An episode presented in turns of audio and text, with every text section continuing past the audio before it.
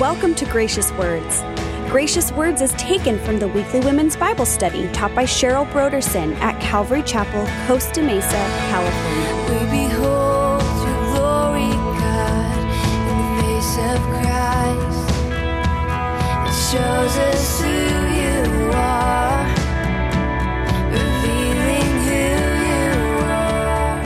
Faith appeals to God on the basis of His mercy. Even on our best days, we stumble and miss the mark. We don't deserve God's grace and kindness, but yet we receive it anyway, not because of anything we've done or can do, but all because of what Jesus has done for us.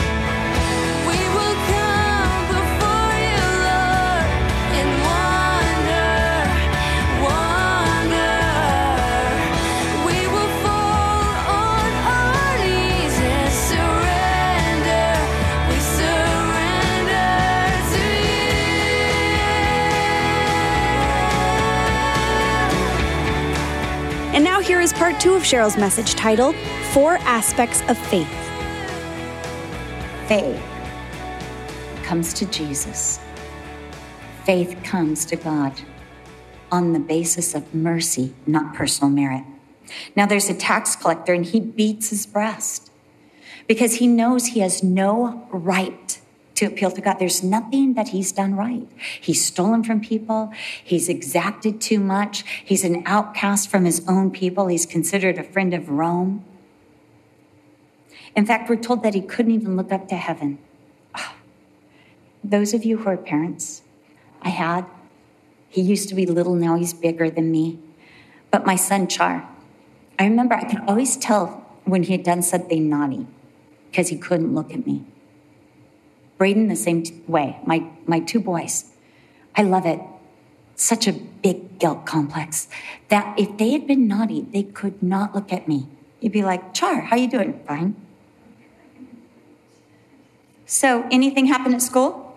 school? no, no, school, no way. Okay, what'd you do at school? Should I call the teacher? no, Mom, I'm sorry. I didn't mean to put itching powder down Jamie's back. It just kind of happened. There was itching powder. There was Jamie. That actually happened. So, but I just remembered he could not look at me. You know, that's what guilt does.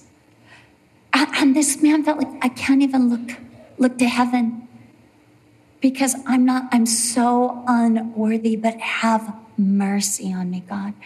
Have mercy. And Jesus said, "This tax collector went away justified."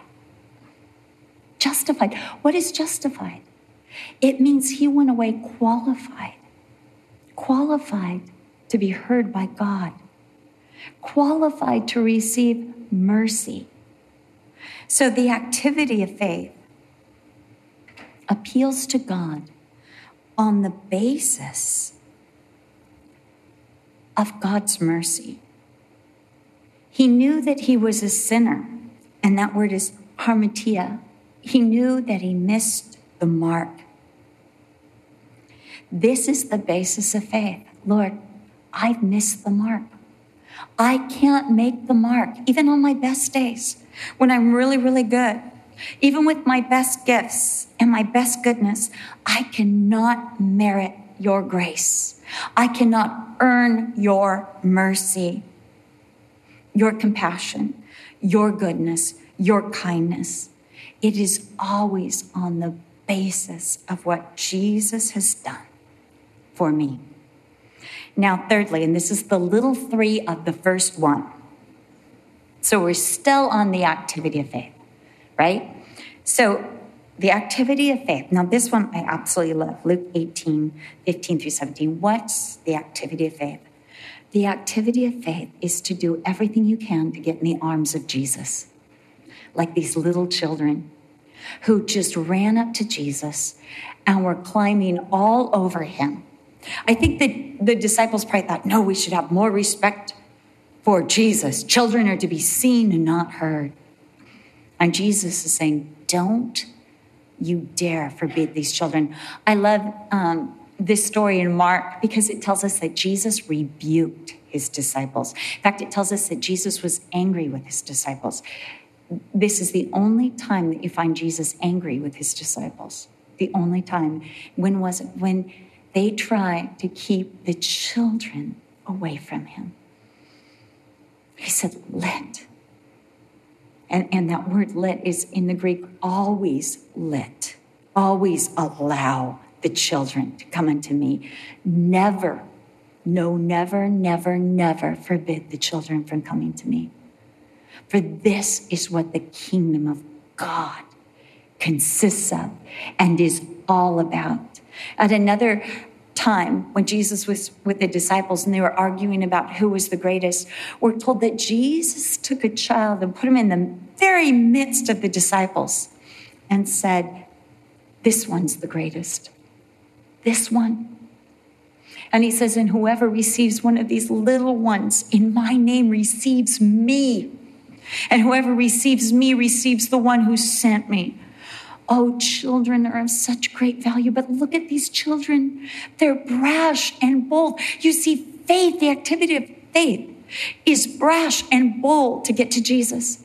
Don't you love the way children, like, they get to places that an adult would never go? You know, they squirm. They, you know, I don't know about you. Again, going back to my boys, they were always trying to get out of holding my hand. Yeah, they were always like, their hands were constantly moving, trying to make, you know, get dislodged some way. And I remember this one time I was shopping and I wasn't really paying attention to where Char was when I saw this huge crowd gathered outside the store, looking in the store window, and they're all laughing, and it's getting bigger and bigger. And I'm thinking, wonder what's going on in the store window. And then I went to grab Char because Kristen was always right by my side. And Char's gone, and sure enough, he was in the store window doing dances and singing and drawing a crowd. But you know, I would never go in a store window and do anything. But there he was, brash and bold. We are to be brash and bold. In fact, it tells us in Hebrews chapter 4 that we have bold entrance into the throne room of grace.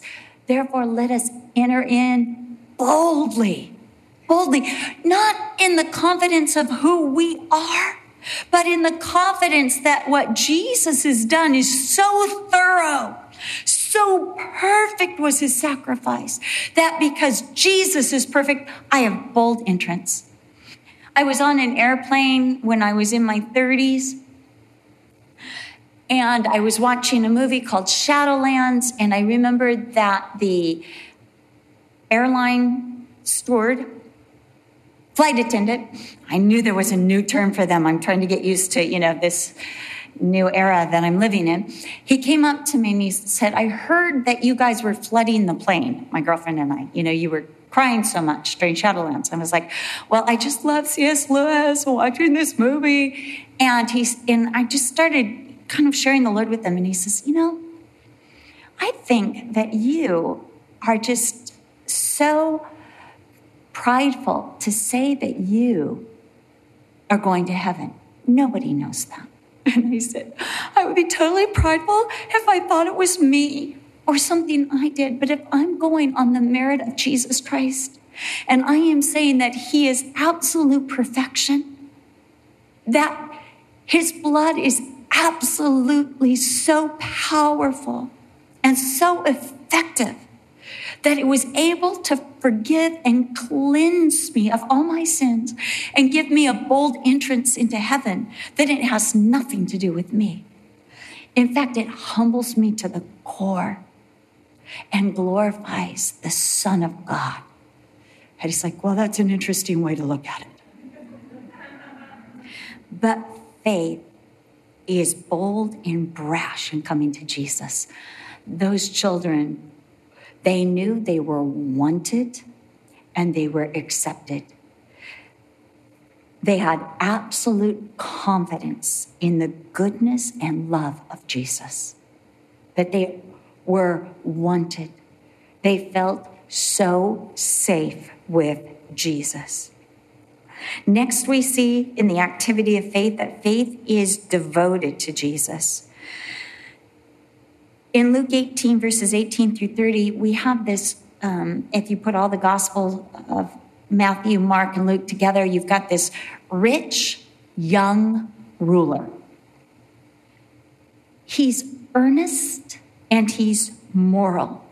And he falls at Jesus' feet and he says, Good master, what must I do to inherit eternal life? Now, notice that the emphasis is on these two words I do. And Jesus systematically showed this rich young ruler that his morality, his riches, his influence, his youth, all of his earthly advantages were actually disadvantages because the essential is faith. And Jesus said, Why do you call me good? For there is none good but God. You see, Jesus gets right away to the premise there is no one good. No one can merit but God. God alone is good enough. And if you're coming to me because you recognize I'm good, that means I'm God. And if I'm God, then you need to follow implicitly and explicitly because I am God.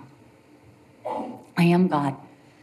Now, no doubt this rich young ruler wanted a pithy proverb, wanted a piece of advice, a good suggestion, a feat to fulfill, something to put on his to do list that he could check off, like, yes, I'm in.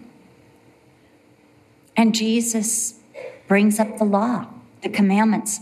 It's interesting because he stops right before the commandment, thou shalt not covet. But he brings the, the moral ones honor your mother and father, don't murder, don't kill, don't lie. And he says, I've done all these from my youth. And Jesus said, You lack one thing. You see, he lacked the very essential, which is faith. Faith puts God first. That's what faith does. It puts God above all. Faith is devoted to Jesus. And faith will not allow anything to supersede Jesus because Jesus is good, because Jesus is God. And since Jesus is God, he is worth every earthly sacrifice because he's God. The activity of faith is to make the impossible possible. Peter, watching Jesus in essence, send the rich young ruler away, saying, Sell all you have, give it to the poor, and come follow me. We're told this rich young ruler went away sad because he had so many possessions. He was holding on to his possessions. They, they gave him status. They gave him an identity. They gave him a sense of importance, a sense of security. And he couldn't let them go to follow Jesus. And he went away sorrowful. He went away sad. Mark tells us that Jesus had compassion on him. Jesus recognized the internal struggle with this young man, wanting to, but it was so hard for him to give away those things that had become his identity, that had become his security, that had become his status.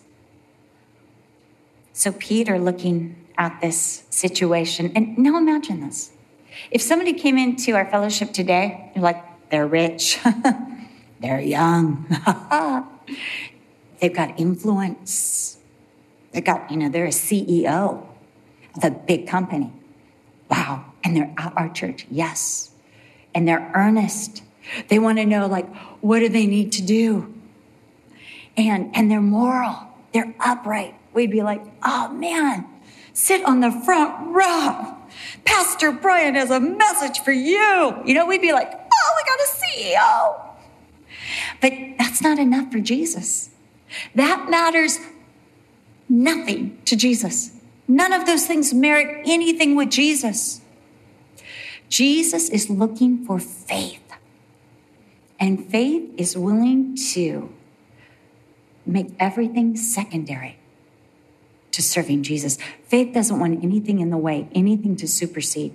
So Peter, looking at this, this whole encounter, says to the Lord, Lord, who then? What's going on here? And Jesus says how hard it is for those who have riches to be saved. It's easier for a camel to go through an eye of a needle than for a rich man to be saved. Peter's hearing this says, Lord, then who can be saved? And Jesus says, with men, it's impossible. But with Jesus, all things are possible. Now, you've no doubt read in some commentary, heard some preacher say, now in Israel, there's this little gate called the eye of a needle. And if a camel goes down on its knees, like really a devout praying camel, and puts its head really low and squirms and squeezes, it can make it through, but it would have to bow completely to get through the eye of the needle. Hogwash. That's what my dad would say. Hogwash. My dad would get so upset. My dad, Chuck Smith, just to throw it out there, he would get so upset when he heard that. Because you know what it is? It's man's attempt to still somehow merit heaven. Well, if I just get low enough, humble myself enough, if I just pray enough, if I just squirm and squeeze myself through, then I can save myself. If I just try hard enough, if I'm just earnest enough about getting through that gate, then I can be saved. Jesus said, with men, it is impossible. You're trying to get a camel through an eye of a needle.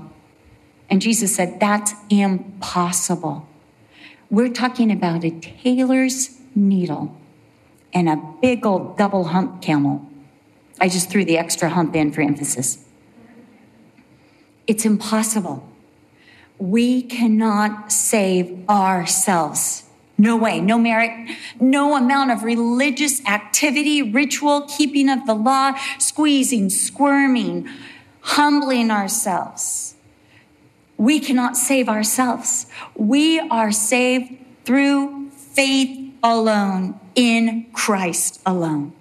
When Jesus was in the Garden of Gethsemane, he bowed three times and he said, Father, if it's possible, let this cup pass from me.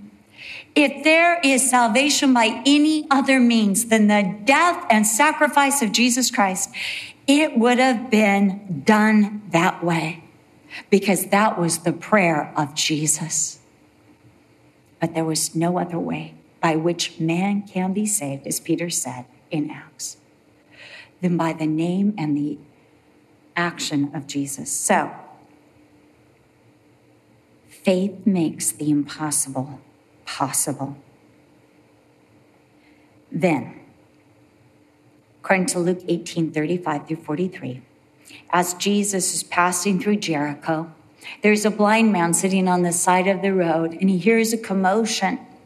And he begins to ask questions What's going on? What's going on? Because he's blind, he can't see, but he hears. And somebody says, It's Jesus of Nazareth. And the moment he hears this, he begins to call out with everything in him Jesus, thou son of David, have mercy on me. Jesus, thou son of David, have mercy on me. And the crowd say, Shh, stop that. You're making a spectacle. This is Jesus. Show some respect. Stop that. And the more they try to silence him, the more he cries out. Jesus, thou son of David. Why? Because faith is desperate for Jesus. Faith recognizes that Jesus, the son of David, is the only hope we have in this world. The only hope. Whatever situation you're going through, faith recognizes the answer is Jesus. Like those enthusiastic children in Sunday school, when you say, Where was Jesus born? Jesus. That's the answer to everything. Have you ever noticed that? Those of you who have taught Sunday school, what kind of flower is this? Jesus. What'd you eat for breakfast? Jesus. Okay, these are real questions. Jesus is a good answer. It's not the answer right now, but it's a good answer. But you see, he realizes that Jesus is the answer.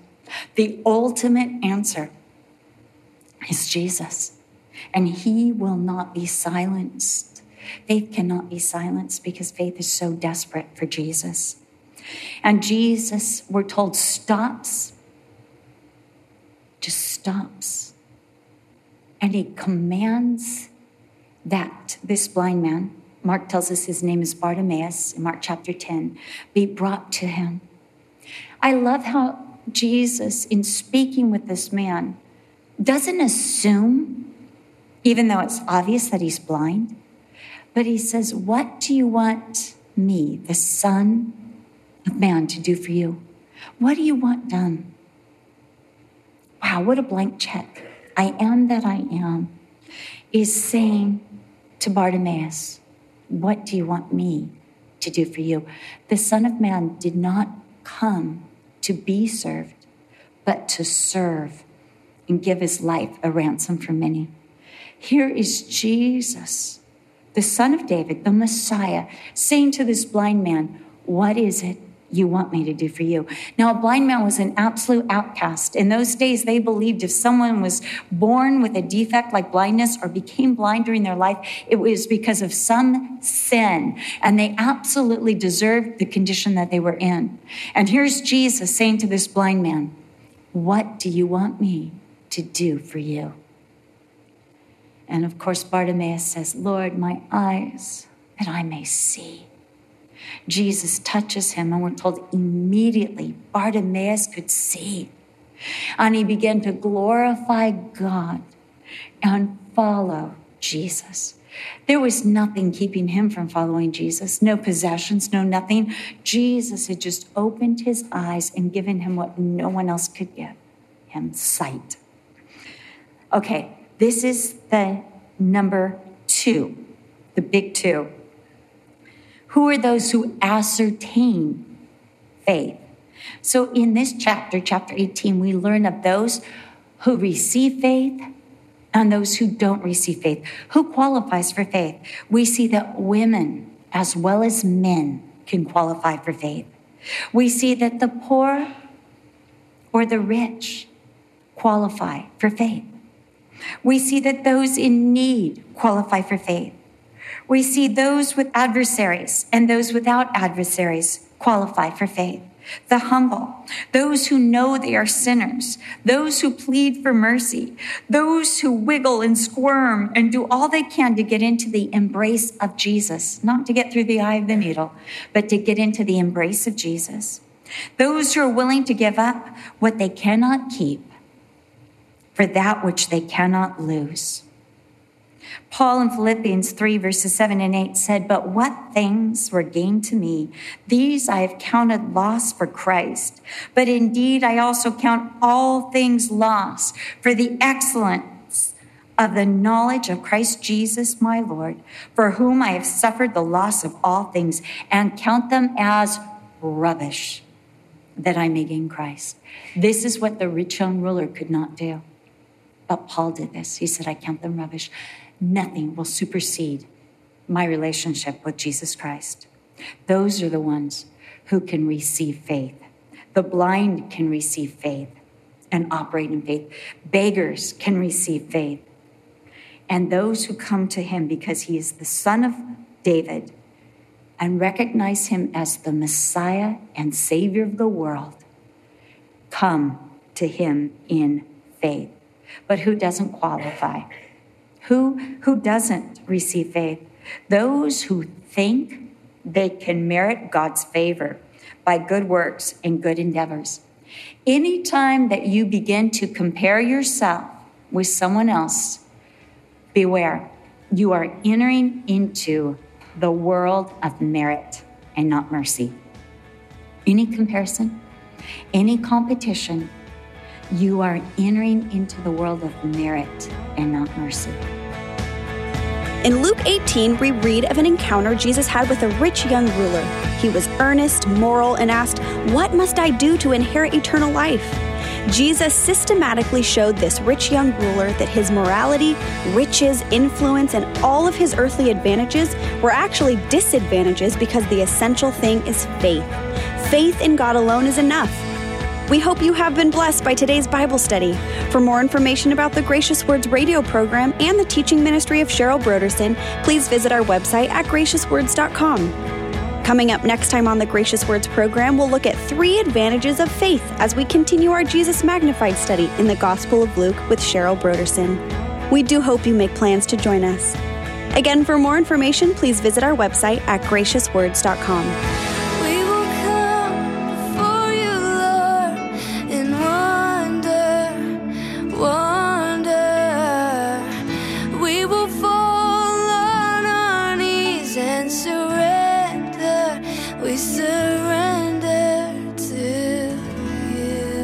This program is sponsored by Calvary Chapel, Costa Mesa, California.